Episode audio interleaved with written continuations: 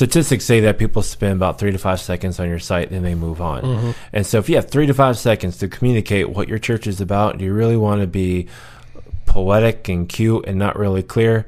So I would say is find a one-liner that identifies a problem and how your church solves it. The goal then, as the church, is to guide them through that conflict, which is just what they're dealing with in life, okay? And in an eternal sense, where they're going to spend eternity.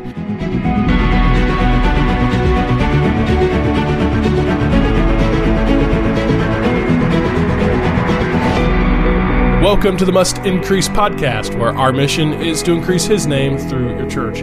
I'm your host, Luke Clayton, and I'm joined by Matt Lecron, our designer, and off-camera by our producer, Bo Snyder. Hey, Bo, how you doing over there? All right, guys. All right, Bo will be back uh, behind the mic here soon, don't worry. Uh, but we are having a the second part of our conversation today with Matt about uh, design and branding. Matt, uh, if you haven't listened to the previous episode, you should, but in case you just refuse to, Uh, we'll let you know that Matt is our uh, lead graphic designer now here at Must Increase, oversees all branding and design, uh, and uh, does very excellent work, a, very, a much step up from our last design guy, Uh, which was me, uh, but uh, and so he's doing a great job. Uh, and so we're going to dive into our conversation here in just a moment. But first, we want to remind you to subscribe to our podcast wherever you're listening to podcasts. This particular episode is available by way of video, so uh, we'd appreciate it if you headed over to YouTube, watched us there, and subscribe to us on YouTube, and then subscribe wherever you listen to podcasts. So if that's iTunes or Spotify, Google, and we're available on several platforms now, so you can find us just about anywhere that you listen to podcasts. So So uh, we appreciate you for subscribing, as we release a new episode every week. And so when you're subscribed, it comes right to your device so that it's loaded and ready to play when you wake up that day and you start listening to your podcast. So thanks for subscribing. Now, Matt, last time we talked about the visual. We focused more on the visual aspect of design. So talked to, uh, we kind of broke down, you know, kind of your process. We looked at one of the things you designed recently and broke that down. Uh, and so we kind of looked at that a little bit in terms of, you know, tar- we talked about, you know, target audience kind of influenced, uh, uh, you know, why you went a certain direction on design. And we talked about different things with colors and typefaces and things like that. But it's like we kept saying in the last episode, we said it several times and we've said it several times before, design or good design, it looking good is just your baseline. That's just your foundation. It's it's the expectation of society. Mm-hmm. You can't have design that looks bad. Uh, and so having good design is actually not enough. It's what that good design communicates that actually makes it great yeah. and makes it stand apart. And so uh, just so you're aware, so our, our audience is aware, we pull a lot of this content. We really follow what's called the StoryBrand framework. And so if you've not listened to or, or, or connected with, rather, StoryBrand yet, uh, it's kind of uh, founded by Donald Miller. Uh, you, be sure to check that out, story brand dot com. They've got a great book. In fact, I think we're giving it a nice subliminal plug here in the background on our shelf. Uh, and uh, so it's, it's really great. And if you want to dive really, really deep into that framework, uh, be sure to, to read the book or subscribe to their podcast or whatever. Uh, but what we like to do is we like to take this concept. That basically, their concept is this. Uh, your your messaging should be clear. Uh, it, they really emphasize clarity, and then they walk you through a process of of how to uh, make it clear. So what we like to do is we like to take that philosophy and we like to uh, make it relevant to churches. Uh, and so, Matt, you and I have done a lot of conversation about this, and uh, in fact, that's one of the reasons that we knew that this was kind of meant to be, like you joining the team, was because I believe in probably, I think it was our first phone conversation, uh, first or second, we started to talk about this concept mm-hmm. of story brand marketing and about using the power of story to market, because uh, the most powerful form of communication that exists is that of story. Mm-hmm. Um, think, I mean, you think about the billions of dollars that's spent on uh, producing movies, television shows, ultimately because they tell stories. Mm-hmm. Uh, and then you've got books and you've got other avenues of telling stories. I mean, even when you're just with someone, think of how often and how much of your just day-to-day conversation with, with your friends, your family is centered around story, around, hey, talking about what happened today, or talking about, you know, telling a story from your past or something. Uh, it's a huge part of our lives, and it's the most powerful form of communication.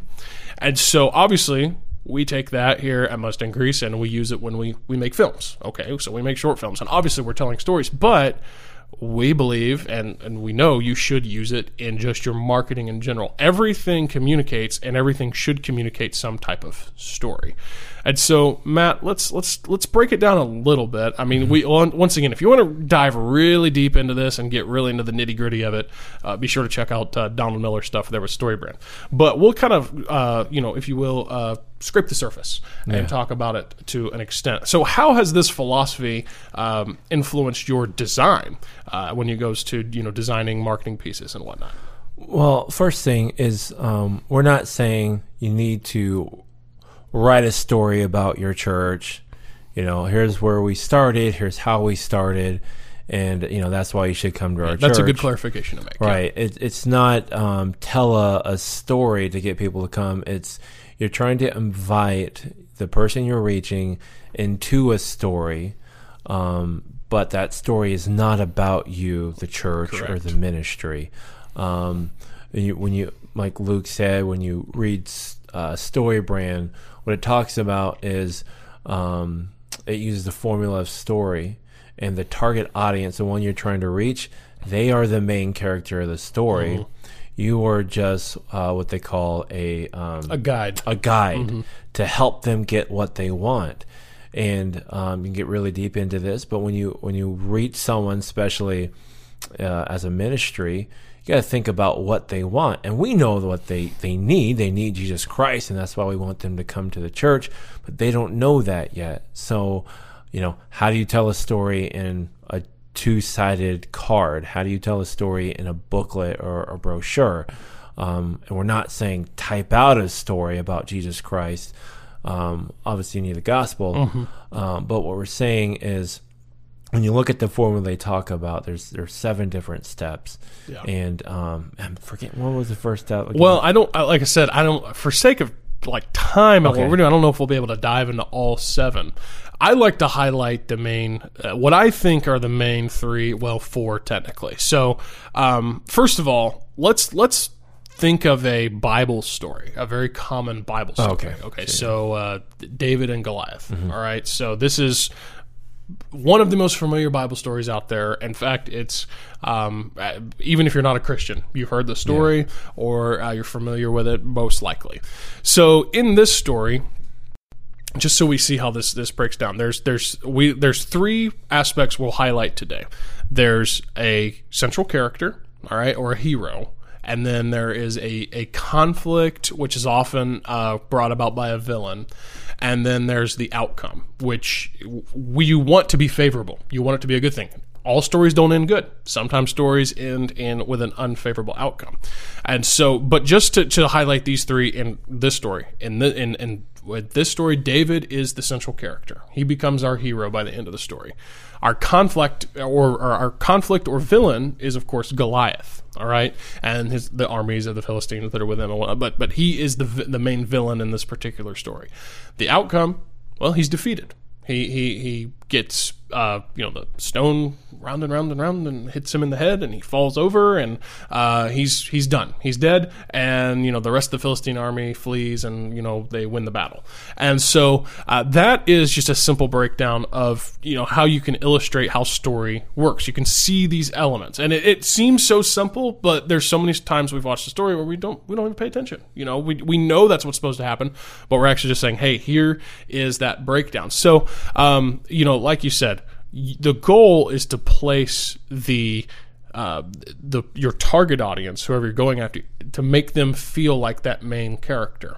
Now, notice I, I we didn't say make them feel like the hero per se, because when you think about the main character of a story, um, a lot of times they're flawed. You know, they, they don't have everything they need. You know, a lot of times when you say, well, you know, when you think of a hero, you're thinking of someone who is, uh, you know, they've got it all made. You think of like a Superman type character who's who's seemingly perfect. Uh, but the truth is, is that in many popular stories and movies, the hero is flawed. Mm-hmm. Um, he's got problems. Um, you think of, uh, I I tend to geek out on Star Wars sometimes. Okay, I'm a nerd. All right, well, Luke Skywalker, yes, I am your father, Luke. I've heard all the jokes. My name is Luke. His name is Luke. Oh. I get it. But Luke Skywalker, if you kind of watch the old Star Wars movies, he's kind of obnoxious at the beginning. Mm-hmm. Um, he's kind of um, uh, hot-headed a little bit, or, or, or a little overzealous. Um, he seems to be going nowhere with his life. Um, and it's not until he meets his guide, which is Obi-Wan Kenobi and mm-hmm. then Yoda later on, that they are able to make him into the hero. They are able to guide him to being the hero. And so you kind of want to look at your church as the same position. All right, so your church is the guide. This main character, hey, they're without Christ, they've got a lot of problems. All right, mm-hmm. they're a sinner. Uh, they, you know, they may be looking for something. They may be experiencing this emptiness in their life. They may be seemingly headed nowhere in their life. And so uh, the goal then as the church is to guide them through that conflict, which is just what they're dealing with in life, okay? And in an eternal sense, where they're going to spend eternity, and to guide them to that desired outcome. And so uh, I think that just by analyzing those three parts of story, the the conflict, the the hero, and then the outcome, and then understanding your role is not to be the hero as the, as your church or, or whoever, your role is to guide them through that conflict and to that desired favorable outcome. Um, and so once again, you think, well, how do I do all this in one little design piece? Well, the answer is you, you can't. It's not like you're going to tell this full story. You know, like you said, it's not like we're going to write out a story and we're going to tell it, you know, hey, once upon a time, blah, blah, blah, the end. Yeah. Okay, it's not like it goes to that. But how do we incorporate that? And, and you've done it many times in the design. And I think the way that you and I have so many times worked together on, on developing is through this process of uh, what's called a one-liner. Mm-hmm. Or uh, uh, just a comment, just a, a simple sentence usually that communicates uh, w- that that really kind of is a, is a synopsis of the story, if yeah. you will. And so uh, let's talk through that a little bit about that concept and about the messaging following that framework, that okay. very basic framework. So we've all have uh, had a D V D or we looked on Netflix and you look at the description of the movie and there's always a very short description of that movie. And that's kind of what will get you to watch it or not, yep, yep. right? And so the same thing when we pass out cards or brochures, as that description should be clear enough to get you to want to go watch the movie, rent the movie. Um, the one-liner that is on, say, your promotional card for open house should be that clear. Uh, give the value to the person reading that card of why they should come to your church. We can make the mistake as Christians, well, of course they should come to open house or missions conference because they're going to find out about a lot of missionaries or they're mm-hmm. going to uh, get encouraged by other brethren or they're going to um, learn about Jesus Christ.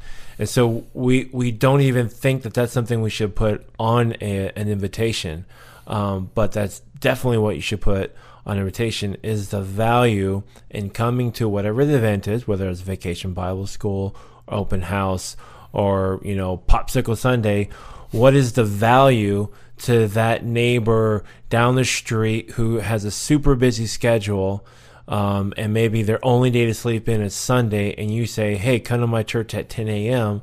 Well, that means they have to get up early and all you do put on a card, all you could do put on the card is you put the event, the time, the date, and the address and think they're going to come. Mm-hmm. Well, there's no value.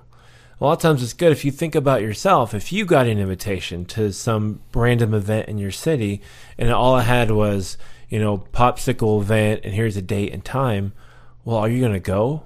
More likely not because you got a busy schedule, you know. And so even though church is important to that person, you got to tell them on that card, brochure, why it's important. Mm-hmm. So practically what that might look like is um, – you would have the name of the event, and you do have the time, the date, and the location, yeah. but that's not the primary largest thing. Primary thing is that one-liner. You know, come to the event to experience this, this, uh-huh. and that. Yep. And here's three things you're going to experience there. You know, better relationship with uh, your Lord and Savior, or uh, encouraging, you know, or food and fellowship. That's a really good yeah. one. You know, so think of the three values or four values that your event or your church offers to those people. Yeah. And, and one of the things that we always say, too, if possible, state the problem.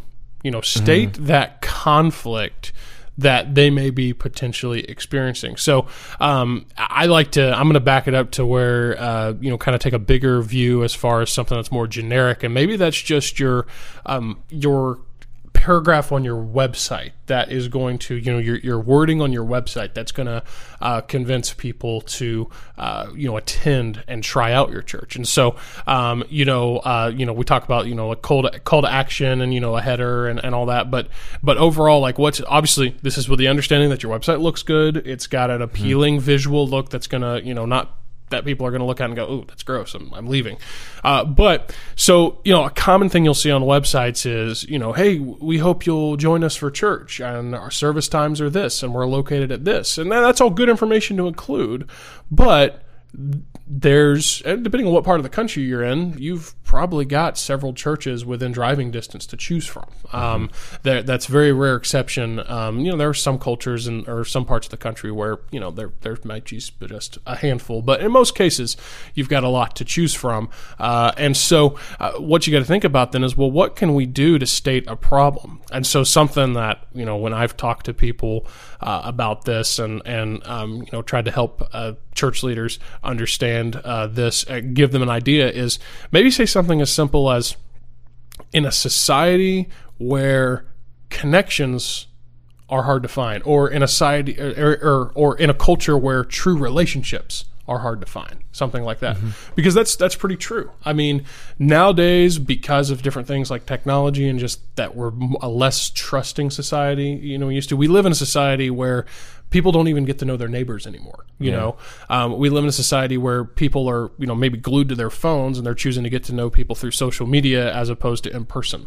And so finding true connections in general with other people is hard. So in a society where genuine relationships are hard to find, uh, we offer a welcoming atmosphere where you can find a relationship with others as well as God. Because there's that emptiness that someone feels because they don't have a relationship with other people. Uh, but they're also, part of that emptiness comes from the fact they don't have a relationship with God. Mm-hmm. And and then and then we go into saying, and we'd love to have you join us for any service so that you can grow in Christ and together with other people. And so there's a lot of different ways you can break this down, but because here's the thing, as I've tried to, you know, get people to understand this, hey, you know, when to pull people in the story, you don't want to position yourself as the hero. Well, well, isn't Jesus always the hero? Yeah. Well, yes, yes, but think about how Jesus lived his ministry. Jesus didn't come to this earth trying to come across as a hero. He didn't mm. try to seem like some, you know, I mean, he came very humbly. You know, the Bible talks about how he humbled himself and, you know, became obedient to death. But even before that, uh, he lived his life just as a very humble individual and never really positioned himself as the hero. He always positioned himself as a guide, mm-hmm. always someone who was guiding you to salvation, guiding you uh, to to get to know, uh, to get to know, or to, to have a relationship with God, and uh, that is the position that Jesus put himself in. Yeah, and so, you know, a lot of times we think, well, you know, well, we certainly don't want to make a sinner look like a hero. Well, no, once again, we're not necessarily making them look like a hero. We're just trying to make them uh, yeah. feel like the center of that story and pull them in to yeah. that story. It's good. So to be like Jesus, we need to be a guide. That's yeah, exactly, really exactly. Spiritualizing that. Yeah, they called him rabbi, teacher. Yeah. That's that's a type of guide. I think one uh, one practical thing, if you could take away from this podcast um, about story and clarity, is if you could do one thing, is on your website at the very top. A lot of times people have a picture of their building, and then they have mm. some kind of cute quote, um, you know, welcome home, or just something that's kind of vague and it's not really clear of what um, you're offering.